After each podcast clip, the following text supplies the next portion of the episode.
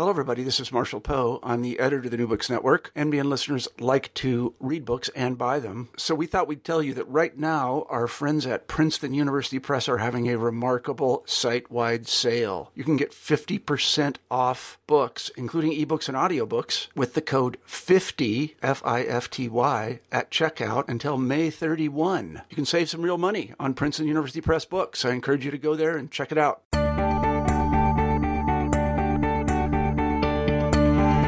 Hello, my name is Michael Mincello.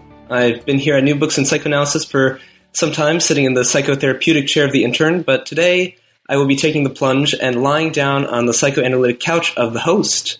Uh, it's been a pleasure, and I'm eager to begin conducting interviews. Today we'll be speaking with Jean Petrucelli, author most recently of Body States Interpersonal and Relational Perspectives on the Treatment of Eating Disorders. Jean is director and co-founder of the Eating Disorders, Compulsions, and Addiction Service at the William Alanson White Institute, where she's also a supervising analyst and a member of the teaching faculty. Additionally, she serves as adjunct clinical professor of psychology at New York University's postdoctoral program and is in private practice. Now, on to the interview. Jean, thank you for joining us today. Well, thank you for inviting me. What drew me to this book was its singularity. I was glad yet surprised to find a book about eating disorders and psychoanalysis. It doesn't seem as though eating disorders receive a lot of attention in psychoanalytic literature. Um, could you describe how you came to write this book and fill, as it were, this lacuna? Um, and additionally, I was wondering uh, what was the clinical atmosphere around eating disorders like in 1995 when you founded the Eating Disorders, Compulsions, and Addiction Service, um, and how has it changed? Okay. Well, I mean, the analytic world has certainly changed a lot since the 90s, and I thought I would just give you a little background. Um, first about myself, because I started working with eating disorder patients in the early 80s after switching from another career in the creative arts. And I came to the William Alanson White Institute for Analytic Training in the late 80s but it wasn't until the creation of the service, which was then called the Eating Disorders um, and Substance Abuse Service, that was formed in 1995 with the late Dr. Catherine Stewart. She had a background in addictions, and then we thought we could begin to combine working with uh, eating disorders and addictions with an interpersonal, um, you know, theory and, and work with this population. Um, we had over the years, and and when we first started, I had a wonderful steering committee. I'm very much a part of this. Um, Jacqueline Flora, with Falstead, Jill Howard, Sue Kolod, and Olive Sarah Schoen, Janet, Janet Tintner. And then we later had added Carrie Gottlieb. They all have chapters in the book. And we mm-hmm. started the training program in 2006. But the, the real issues, which you can't imagine now, is what we were up against then because when we first tried to introduce the idea of working with um, this kind of population in an analytic institute, we were faced with a number of challenges because we were challenging this, the preconceived notions of determining you know, what kinds of patients were thought of as being suitable for analytic treatment. Mm-hmm. Addictions, eating disorders, psychoanalysis, no way. And, you know, now when I look back on it, we were kind of crusaders or, or rebels and engaged in this battle of you know, challenging the what they could say fooling around the archaic um, great bearded analysts. Not, not that I have anything against beards, but you know it was a different mindset, and we mm-hmm. were up against the majority of analytic thinking that really thought at the time that there was no trauma or severity um, was, of issues regarding eating disorders we were actually turned down by the trauma service, um, and we heard things like, you know, eating disorder patients treated at Analytic Institute, there's no trauma, tell them to just eat salad. Um, wow. I keep not. So, yeah, it was pretty intense, and the, the field has come a long way. Um, but, you know, just part of the issue for analysts, um, certainly for classical and even some interpersonals, was that the concept of thinking about specialization itself didn't fit into the traditional analytic model because analysis in the traditional sense would think of the treatment of the person as a whole, not the sum of many parts or different self states or different body states. This is like pre multiplicity. And what's really interesting now that continues to occur more and more is how patients have issues around food or substance, but it's only in the course of treatment that the analyst or the therapist comes to discover this down the road. So that's why um, we see so much more um, in the sense of issues of disordered eating, you know, which is an eating disorder not defined, or just a dysregulated relationship with um, uh, food or a substance. And we discover it, you know, when with our patients when they're ready to reveal it. And I think this contributes to why more and more analysts now have opened up their minds to working with this population. Uh, I might also say that when we first established the um, the eating disorders addictions program, um, it was also revolutionary because the focus was not on um, um, yeah, what we did was we focused on the symptomatology, the manifest content, rather than just thinking about like symbolic interpretation of meaning. Mm-hmm. And so we used the principles of interpersonal psychoanalysis and then integrated them with other treatment modalities, also something that was never really done. Like we could use some action-oriented techniques that would have some cognitive behavioral pieces. We would think about setting up a team, working alongside nutritionists, internists, and mm-hmm you know, other uh, professionals. Um, so we really began focusing not only on the symptom, but on the impact of on such a focus on the therapeutic dyad. You know, thinking that one's relationship to food would mirror one's relationship to others, and including the relationship between the patient and the analyst. Mm-hmm. So, just you know, in anyone who's ever worked with an eating disorder patient knows that it's all about the varied parts that are disowned or dissociated, and there's no way you can avoid on some level getting pulled into the relational dynamics. You have to become a part of it. So you right. can't treat this group from the outside, and that's why interpersonal psychoanalysis seems like the perfect fit, because interpersonal psychoanalysis is always taking this as foundational to treating anyone. Right, right, and and you write in some of the chapters in the book about um, how for eating disorder patients there's a world of food uh, and then the world of people, and um, a lot of the interpersonal analysis is, is about the eating disorder patient bringing a person into that world. That's right. Right. That's right. That's right. And um, I was wondering, for our listeners' sake, if we could speak a bit about what uh, body states are. Um, so they're called body representations of self states, and it's acknowledged that we all have a number of self states and we transition between them. But the eating disorder patient's problem is that they have trouble living experience between the spaces. Um, there's difficulty in transitioning from one self state to another because the two are so strongly disassociated from one another. Um, do I do I have that right? Yes, you do actually. Um, and but uh, the way I would start by is by saying like in order to understand um, a body state, you have to you have to first start to understand, you know, a self state. Mm-hmm. And self states are they're parts of one's identity. When, you know, renowned analyst Philip Bromberg talks about the idea of self states and quote standing in the spaces because that's really his term. Mm-hmm. He's referring to the capacity to feel like oneself while being many. Because, you know, if you think about it, emotional health is it's not about integration or blending or collapsing parts. It, it's really about being able to have access to the many parts of our experience. So it's really about the idea of linkage, right? So mm-hmm. you could think of the self state as, as defined by, you know, what you can be curious about relative to the self state that you're in. And then a body state has to do with embodiment, like the idea of how one lives in their body at a given moment relative to their felt experience. Um, and you know, embodiment has to do with the healthy ownership um, within one's you know physical core, and that's affected by a lot of things. You know, culture, transmission, genetics, environment. Mm-hmm. Um, when you know it all works out, and when things are in tune, um, then bodily responses are in tune with emotions, all's good. But when they're not, you, you end up, you have a troubled body.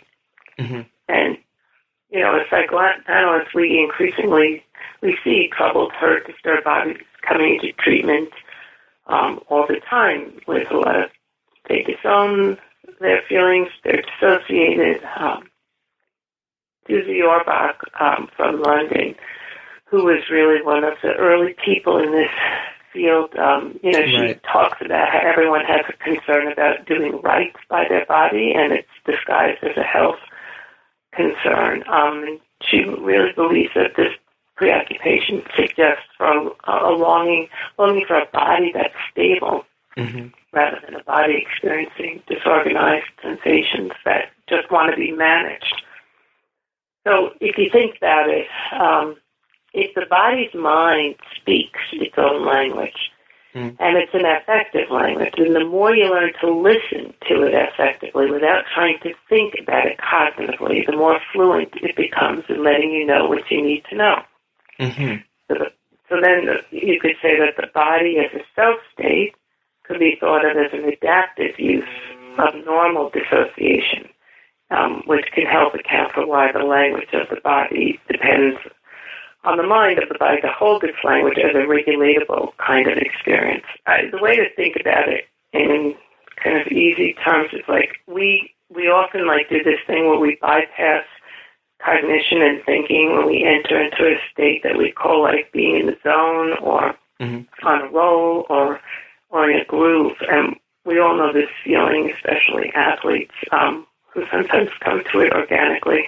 I mean, I'm an ad- avid tennis player for one. I certainly know what it's like to feel in the groove. Um, but um, let me think. To get that the last part of your question, right? Um, The the the part of the question.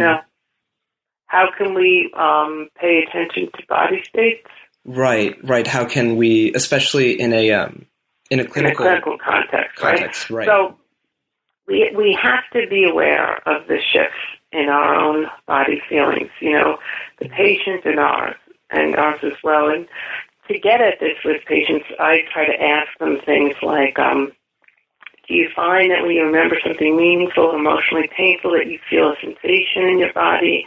Um, and, and when they do, I ask them where and try to help them become more conscious of the bodily responses because I might ask them, you know, when their body is bothering them, do they try to ignore it as best as they can? Or are they able to reflect on the idea of what their body can do? And that's more important than what it looks like. So, you know, overall, being aware of body feelings helps the patient become more aware of his or her body feelings and then can give us clues into their unconscious experience. But at the same time, it's also important that we, you know, in our role as therapists, be aware of our body feelings Mhm. um, because that gives us info into the communication, you know, uh, of the other and the relational transmissions that occur between us. So, for you know, for us as therapists, if we're gender conscious, we have to hold the recognition that we also model um, with subjectivity. So we have to be more than one that contains, tolerates, and survives the transference. We have to stay a subject in our own right, in our own body, which I think is equally as important for therapeutic change. right, right. To sort of maintain that. So just basically pay attention to the bodies in the room. You know, Mhm. when when when the patient mentions your body or physical awareness, how do we listen to that? How do we listen for the interpersonal meanings? You know, Mhm. how they go to it, when they go to it, why are they focusing on it? How is it being used in the room? Sure. Listen with an ear for the body. Yes, Um, try. That's great. I I'd, I'd like to talk now uh, about the origins of an eating disorder. Um, there appears to be an early trauma that leads to disassociation. Um, in her essay in your book, uh, Pat Ogden quotes Bromberg, referring to a disconfirmation um, in which one part of the child is acknowledged by the caregiver, while another part is treated as if it doesn't exist. Uh, the child then matures while keeping this disassociate, disassociated idea of themselves. Um, concomitant with this trauma is alexithymia, which prevents the child from symbolizing pain. Um, and as a consequence, the trauma and all the thoughts, fantasies, and desires associated with it become stuck in the body. Now, if that's right, and do correct me if I've misunderstood something, then my question is this um, How does the eating disorder hold disassociated parts of self and relational history? And um, I'd also like to ask about your use of the term holding. Uh, you mentioned that, quote, and I'm quoting you here uh, our hope is to inspire patients to tell their story, as well as to accept our willingness to hear their pain without judgment, to hold their disgust, their skeletal pieces, their fat, and their hurt. Um, could you speak about what you mean by holding here? Uh, do you mean holding close, holding in place? Um, yeah. Okay, it's a big question. Um, so I guess first, um, I'd, I'd want to go back to just saying that the the idea of you know the origins of an eating disorder are are multi-determined. I mm-hmm. mean, it, we have to look at it from like a biopsychosocial disorder, and it's a confluence. So nature and nurture go hand in hand uh, in terms of etiology. But to address just one piece of this disorder, which can sadly involve like how early trauma leads to dissociation, um, or how the eating disorder can hold dissociated parts of the self and the relational history, I guess we could start by thinking about the idea of double lives, right, where a part of the self goes underground. You know, when something feels unbearable, it can't always be processed, um, or when sometimes things are processed or acted on in the service of some other relational need, which is why then our first job would be to discover like all the patient's body cells or parts. And then we have to form a relationship with each part of the patient because each part holds its own truth, its own reality, and its own agenda. And they all have to be taken seriously and accepted without judgment in order to help our patient, you know, ultimately feel less fragmented and more whole. Mm-hmm. So how to identify the different self and body states, like getting to know these parts of a person, is a really important part of our work, which is not always so easy because these parts are often unformulated.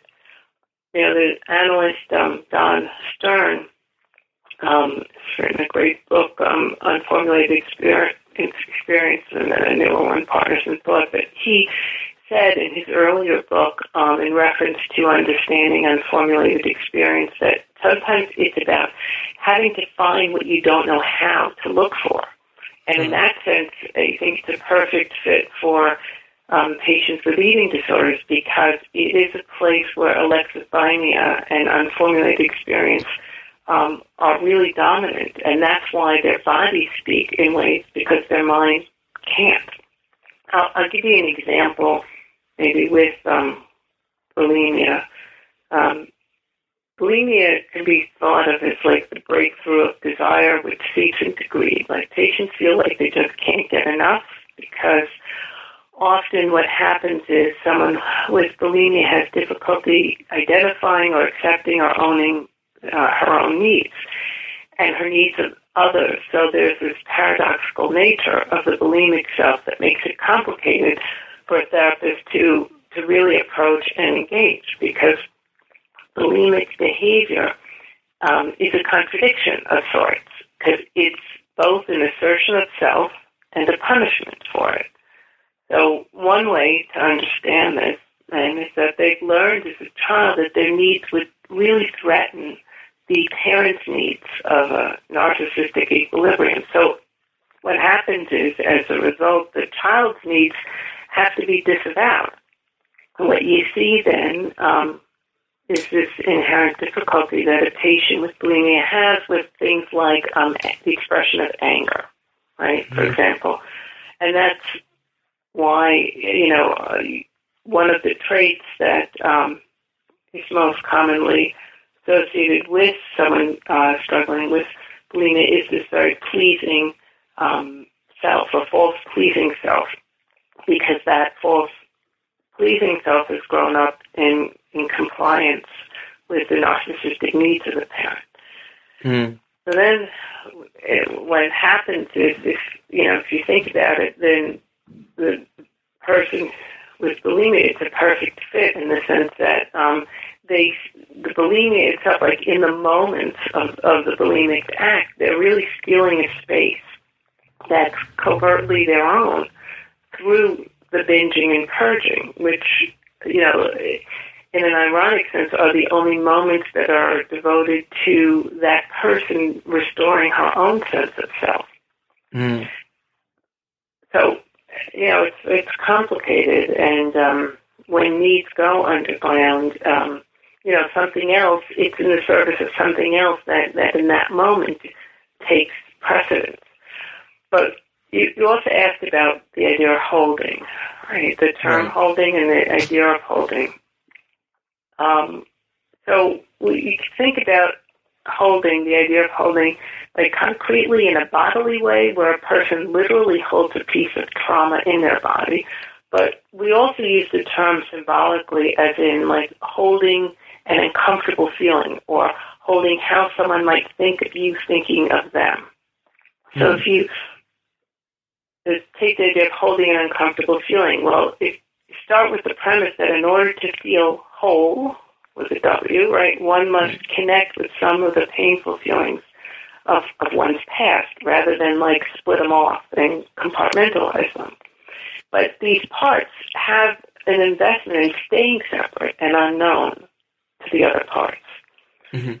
So, you know, when a patient has an eating disorder, the goal might be to develop the capacity to negotiate the transitions between these parts or the self states. So it's why we talk about things like putting in a delay so that, that one could think through the consequences of actions and then hold more things than the drive to escape the unbearable feeling, to avoid the discomfort or anesthetize with food. And in order to put in a delay, um, you know, something that's very important is that we try to help um, help patients keep this ongoing consciousness, like raise their level of mindfulness through the the process of this transition, so that they're not just um, in that moment overtaken by fear. Meaning that you know the, the last thing someone like in the throes of a binge and purge cycle wants to do is like stop, think, put a delay in, call your therapist. Right? It's the last thing that they want to do because it's so impulse driven. hmm So, um, and part of the problem is that what you often find with a person with an eating disorder is that they they actually feel too much, and and so the use of food or sometimes the lack thereof becomes a way of being um, in the world to not feel, and that not feeling feels preferable to them. So if you so recovering the capacity to feel and the ability to maintain the feelings without feeling out of control is key, right? Because you you can't really feel whole without like an integration of all your feelings. But the, the paradox is that you know while we try to help our patients integrate the feelings, the only way to access them is through first a state of what you could say unintegration, because when you know when the patient gives up a symptom, they initially feel really raw. And the problem is they, they don't have the necessary skills to process their emotions in any manageable way. So then finding the space, or as Bromberg states, standing in the spaces, right, allows us to know our emotions and then allows us to take in other people's feelings as well. Um, when when individuals are struggling with an eating disorder, they, they really tend to avoid their fears by either staying so aloof of their feelings um, and therefore staying symptomatic, right? And then holding again onto their what we'd call a maladaptive attempt at a solution to something else. Um, so, you know, maybe it's like rather than trying to help a person just get rid of the bad feeling, we try to encourage their capacity to face the unfaceable and tolerate the discomfort um, the un- the uncomfortableness, and that's what really helps a person feel stronger because all these things that are disturbing, the emotions and the parts, like they don't have to be thrown out. They're they can actually be, um, you know, really um, doorways into a, a greater sense of aliveness if they can be incorporated into their own experience. Um, but maybe learning how to be with these emotions in a new way, then we're challenging, you know, them to form new ways of thinking about how they think about themselves. Um, right. It, yeah. So that's a it's a long-winded way to try to explain it, but it's a very complicated system.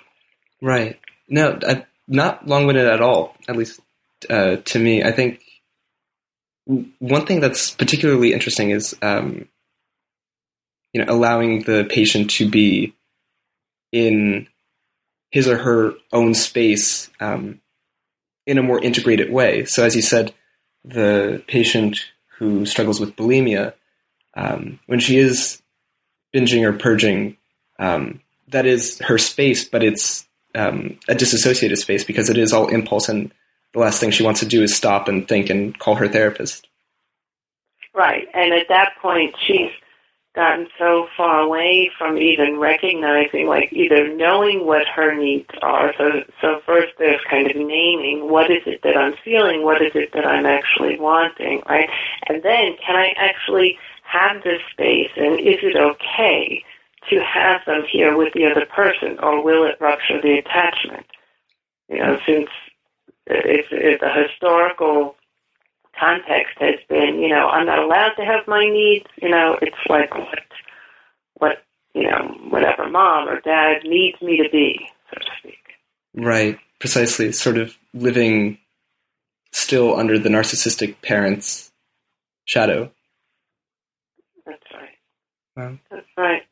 Well, thank you. Um, my my next question is actually about the analyst patient relationship. Um, you write in the introduction that um, clinicians and researchers continue to grapple with the quest to bridge the gaps in defining a protocol for recovery, knowing that at its core, trust in the reliability of the humanness of the other is a necessary ingredient to help one develop, regain, or have, for the first time, a stable body. Embodied experience must be cultivated and demonstrated in the patient therapist relationship as a felt experience in its mutuality, so patients can learn to have a body that is lived in, rather than experiencing it as an other to be managed. Um, so I'm interested in your idea of the patient and therapist relationship as a felt experience in its mutuality. Um, in your first paper here, you present a vignette in which you make a verbal contract with your bulimorexic patient. Um, she won't purge for a day, and she'll keep a fruit and she'll keep a food journal. Um, she, in turn, attempts to cure you of your fear of dogs by sending you pictures of her own dog, who she'd like to bring into the room for future sessions. Um, having established this, you proceed in your paper to examine how this relationship shed light on disowned parts of her. Um, this seemed a good example of the felt experience you mentioned in the introduction. So I was wondering what else the felt experience of analysis and its mutuality could look like. Um, what are the characteristics of the moment? Another way to phrase this question may be, uh, because I know that's a long formed question. Um, you mentioned that there exist two worlds for the eating disorder patient uh, the world of food and the world of people. How do you recognize the moment when your patient is sincerely bringing you into the world of food? Um, and how do you distinguish between your patient disassociatively talking about her disorder and your patient actively experiencing knowing it? Okay. Um, I'm going to try to break this down a bit. So, let's see. Um, I guess I would start by saying, look, we, we try to bridge the world of food and people by talking the patient's language and entering into her world, right? Mm-hmm. Bringing the symptom in the room by talking in detail and doing a what Sullivan called a detailed inquiry about you know, what happens, when it happens, what the triggers are, how it happens, etc. Um, sometimes we bridge the concrete world of food through, um, I have been playing around with this for quite some time, using actual like food metaphors that mm-hmm.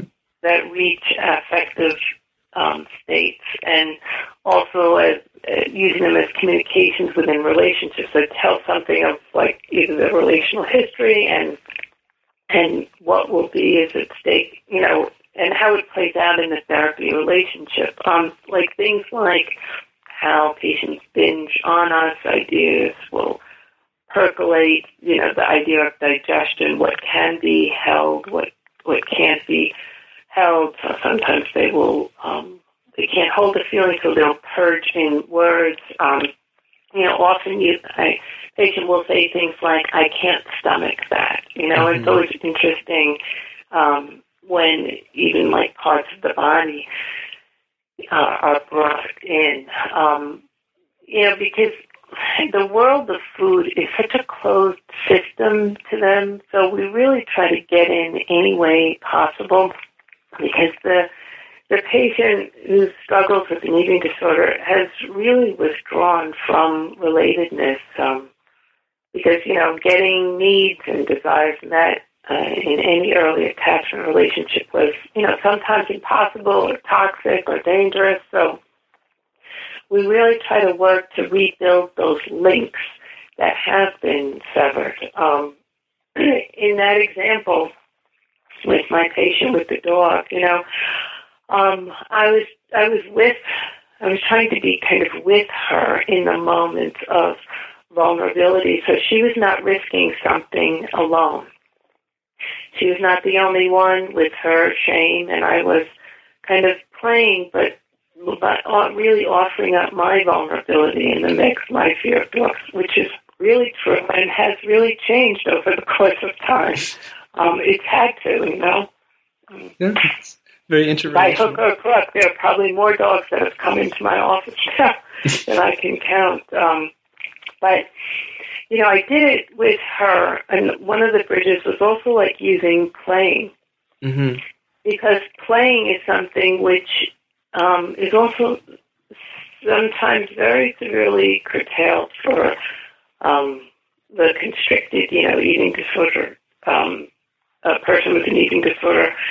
Um, and so, you know, I, I, there are many ways that, um, in many different ways that I might try to bring in um, and make a bridge. I mean, sometimes, like on a concrete bodily level, uh, I could give you an example of how, um, like a, a body part was referenced in a way. Mm. Yeah, that allowed me to kind of talk about something very painful with a patient. Um, I had a 19 year old woman with anorexia. She was on medical leave from college. I was seeing her for a short period of time, but she kept identifying her size as the culprit for everything that troubled her.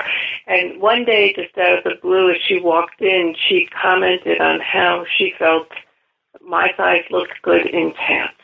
And then we started to explore what were her feelings about my size and then her size and then discussion of the function of size and the shapes of size and and and as we were going on and on about this, what we uncovered was she had a memory when she was nine years old and was held over her grandfather's head to see above a crowd and she remembers feeling his fingers creep around her thighs into her genital region. She remembers feeling physically unable to move and emotionally frozen. And she remembers, you know, as he thrust his fingers into her, she said she'd never spoken these words out loud. Um, wow. It was a really poignant moment between us because it it demonstrated so um, viscerally how bodies can really concretize and hold the internal and the historical experience. Um, you know, when being faced with the horror of her experience, well, you, you find yourself, and we as therapists find ourselves like first wanting to offer reassurance and comfort rather than just holding their distress and hearing their pain, which is really what I did with her, and that helped allow those body parts to come into the room. Mm. Well, you know, when this, um, excuse me, sorry, when this patient um, compared my, you know, in quotes, my idealized in her my thighs to her thighs, it was a way that she could bring in her, I would say in quotes, her damaged or defective thighs in her mind, and to begin to address her pain about this frightened um, and hated body part. It filled it with shame, anger, and disgust, and I think without our directly addressing her thighs, um, you know, her pain couldn't begin to lessen. So this is just an example um, in which, you know, her disowned body experience, which she could not connect to her thighs, but by using uh, my thighs, it became safer. Mm-hmm. And, um, you know, she could talk about it. That's on a concrete level. But right. you also, I guess, to mention, I guess the idea of holding it also on the symbolic level, um, because patients with eating disorders, you know, they have no way to process like the things they feel, their affects through self-reflection or mentalization, and so if they can't use um, symbolic or metaphoric thought, then the body has to hold things. So, um, you know, and that's why like they can feel so enslaved by their inability to contain desire as anything that's regulatable. So they have to get rid of it. Um, and so mm-hmm. it's very difficult for them to kind of just hold feeling states um, as well. Right, right. The the um, unthought thought gets stuck in the body. That's right. that's, that, that's right. Right. That's right. And I, um, I, I, I love your example um, as well because I feel it epitomizes what interrelational analysis can bring to the treatment of eating disordered patients. Yeah, yeah, and I guess it's you know because we're I mean really what we're talking about is the idea of you know being able to sit with one's feelings, like hold an idea in mind, mm-hmm. right? And that's the difficulty. Right. These people really face. Right. I, that um, that reminds me of another consideration I had while reading uh, the book, um, namely, sort of wrestling with the idea of participant observer. Um, you know, it's clear that the eating disorder patient has trouble being a participant observer in her own life. Um, and my question for you was, you know, do you find that the eating disordered patient is more participant than observer? Is she acting without thinking, or is the eating disordered patient more observer than participant? Is she knowing about what she does without changing how she acts? Um, perhaps both. I don't know. It's it's you know sort of hard to parse this into neat categories you really read this book. I'm impressed. Um, you know, I think it's an interesting question, right, on many levels, because if you think about the idea of knowing, um, it, it, it's it's really about. I think it's a process of sort of knowing, right? When mm-hmm. someone can actually know what they know, what they know, they don't want to know, and also in the sense of like how these patients know things in a way with their bodies. Um, you know, turning to food almost like a drug of sorts that that really is meant to help regulate the overwhelming mental uh, emotional distress, and then they have to get rid of what their minds can't contain or know um, because they can only sort of know it. So they might know they're in it, but they don't feel like they can do anything about it. Um, yeah, we could say, I guess, as human beings, I think we're always all trying, hopefully, to balance being in our felt experience with also being able to observe and reflect on them. But patients with with uh, eating disorders tend to fall down on one side or the other, and you could see the impulsive, reactive behavioral acts if they, you know, step into a binge or a binge and purge cycle of being only like a participant in that moment, or when they're caught in the mercy of their feelings rather than being able to digest and reflect on them. They they feel like you know they're stuck uh, like hamsters on a wheel, falling in the same old same old pattern.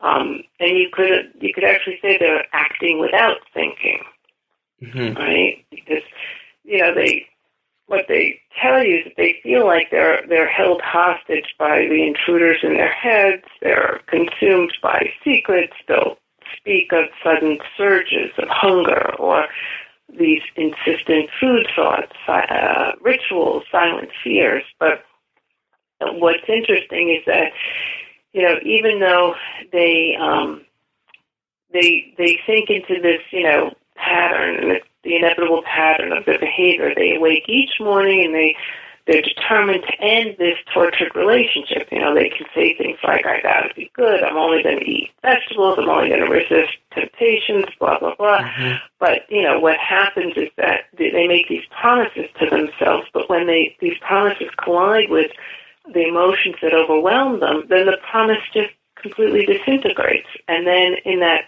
fraction of a second that something just happens, right? And they Right.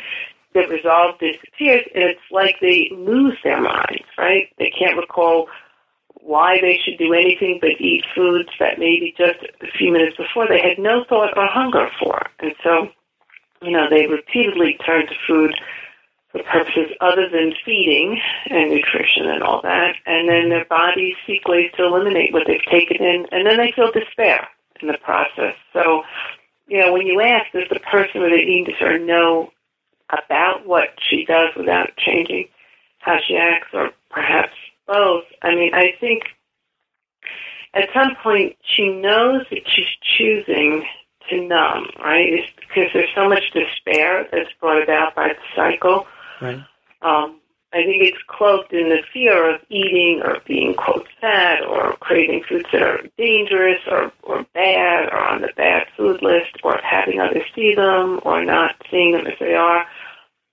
And these states can be used to numb or anesthetize experience of deadened feelings or to observe themselves only in relation to others, especially around weight and eating behaviors and food. Um, you know, a patient with an eating disorder can be thinking, if she's eating that, I will eat less or more, as the case would be, rather than trying to read the internal or subjective cues. Um, and, you know, it's played out with food, of course, but also with feelings and wants and desires. So the patients are either at the mercy of the felt experience of objectifying and scrutinizing themselves and others, and they have no access to the internal cues. Right. So, so both. yeah, it's um, it's it's a question that it's very rewarding to discuss, but it's it's always still there. And um, God, I I think Yeah, because you know, there's one of the and just to Sure. be clear about like there's so many um like the concept of knowing itself is so Mhm. complicated. right, You know, how do we what do we know, not know? And then that whole it's it's that's why I feel like so much of it is really in sort of knowing because it's never about just the cognitive knowing. hmm You know, what I mean, if that was the case, you just, you know, every patient knows, like sticking a fork down her throat, ripping out her esophagus. Like, is that really a good thing? That's right, why, like, you can't talk rationally. It's not about that kind of knowing. right. Especially because with the eating disorder patient, there's been an impediment to symbolization. Right. That's right. That's Right. right. Right. Now, hmm, I don't know. I, I, I had another question, but I, I think I'd, I'd, I'd like to, to skip ahead um, to something just because um, I feel like it relates to what we were just speaking about. Um, to move ahead a little bit to your second essay, um, "My Body is a Cage." Um, you open by writing that quote: "Eating disorders are maladaptive attempts to survive the unbearable, both psychologically and psychophysiologically." Um, what you're referring to here is different than simple repression. Um, and you know, we've been talking so much about interrelational analysis and you know the ways in which it is different um, than you know other sorts. So I was wondering if you would mind describing for our listeners what for you distinguishes eating disorders from repression in general.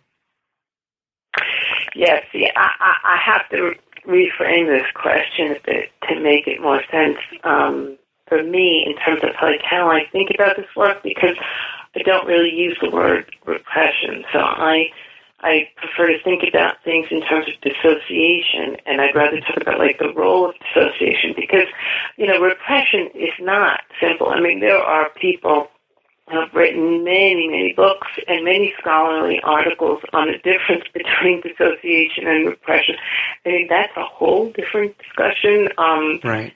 And I think one that takes it in a different direction than uh, a lot of the things that this book is about, and certainly um, where how I'm thinking about it. So mm-hmm. I would rather kind of look at and say that like m- much of um, the most fruitful contemporary psychoanalytic work on eating disorders has involved understanding uh, eating disorders as dissociative processes right? So um, if we start from if we start from that premise, then we could say that you know there have been affective states that have not historically been tolerable or manageable, and and that has uh, threatened needed connections to early attachment figures, and so what cannot be um, represented and tolerated cognitively and effectively is often then dissociated. So it's literally delinked from its meaning, um, and it's held as a concrete yet you know unsymbolized form of, of pain. And for um, an, an eating disorder patient, I think for many reasons these undigested experiences become compartmentalized into feelings about the body, and they're split off from the self that they're split off from the self the patient can't stand to be, and they're controlled and then acted out through the symptoms. At the same time, um, the symptoms induce dissociation, you know, often allowing like a person to escape the unnatural pain they would otherwise face, the loss or the shame or the terror. Um, that's the way I would think about it. Right. Right. So, so you know, re- repression um, really comes from it, it, it puts it back into um, a more um, kind of top down model, um, mm-hmm. and and so I, you know, I I think that these parts exist simultaneously, but the connections between them aren't there, as opposed to not being able to find it right. or not being able to, you know, have access to it in a different way. Right. It's a different set of questions completely when you're talking about um, dissociation as opposed to, to, to repression, it sounds. Yeah, I mean, there, yeah, and I mean, that's a big, that has been a big debate. A big, big debate in the field. There are conferences just on that topic alone. Well, that's, that's it's it's a shame we don't have more time to to um, go into uh, those those debates. Um, as as it stands, we regrettably only have a few minutes left. So I think um, for my final question for you, you know, um, you spoke earlier in the interview about how there are cultural transmissions, and um, you know, there are discussions in the book about how body image is transmitted from the mother to the daughter. Um, as you say in the body group penned essay, The Acquisition of a Body, uh, the mother's embodiment of the psychological shape and possibilities of gender is the child's initial access to the world. From her culturally imbued body, the mother consciously and unconsciously, materially and imaginatively engages with her daughter's developing body, um, just as she engages with her daughter's developing emotional life. Um, in the same essay, one will find that how she, the mother, uh, relates at a psychological and physical level with her daughter is her idiomatic honing of the very context that have shaped her. Um, And while I was reading this, the title of an old Erich Fromm book came to mind, uh, The Sane Society. Uh, the theme of that book being, of course, that it's to be expected that people feel feel ill when they're living in an ill society. So, I suppose my question for you is, um, what kind of wellness can women find living in an unwell culture where the contradictory expectations of womanhood are played out in the body? Um, and you know, how can one really respond to the fact that a patient cannot affect change in a culture in the same way that she may affect actual change in her personal relationships. Yeah, boy, yeah, it's a it's a tough world that we live in. Um, you know, we we live in this society where young girls believe that you know bodies define who they are, and, you know, even though I think the cultural influence is only one piece of the puzzle, but nonetheless, you know, very important one, the, the message and the cultural imperatives, they're powerful, they're damaging, you know, and, and they definitely have an impact um, on young girls in terms of them, you know, turning to, you know, these eating sort of behaviors in an attempt to manipulate the body to fit into this unrealistic standard of beauty and they become trapped in this negative cycle of body hatred. Um, you know, from day one, we're living in a cultural body. Um, we could say the media, you know, certainly projects and, and brands um, young women and young men, but and the mother-daughter intergenerational transmission is also so important because that often that extends the feeding of cultural messages. Um, you know, the the body group, which I'm uh, really happy to be part of, that was um, led, spearheaded by Susie Orbach and women, some women from the Women's Therapy Center. The whole point of um, putting together and creating um, an instrument was to really try to focus on more of this intergenerational transmission and understand the ways in which, um, like bringing like how culture and the transmission of embodiment really um, come can come into the room and people we can talk about it. Because you know what what we find clinically so often is that there's this merger that um, grows out of a mother's anxiety about what it means to live in a female body, and and that gets passed on to her child. And then mm-hmm. the message that's conveyed is to seek feelings of empowerment and self-definition through using her body. Um, by using bodies to control and identify with these cultural ideas of, of women as commodities. And what happens is when vulnerabilities are not recognized or they're not valued or one's sense of agency is, is not supported because, you know, the old expression, you know, mother knows best isn't really true. Mm. we have, it doesn't work. Um, mm-hmm. I mean, so when you ask, like, what kind of wellness can women find, you know, living in an unwell culture, um, there's so many contradictions and they're played out in the body. You know, the messages would be sexually objectified and claim agency at the same time.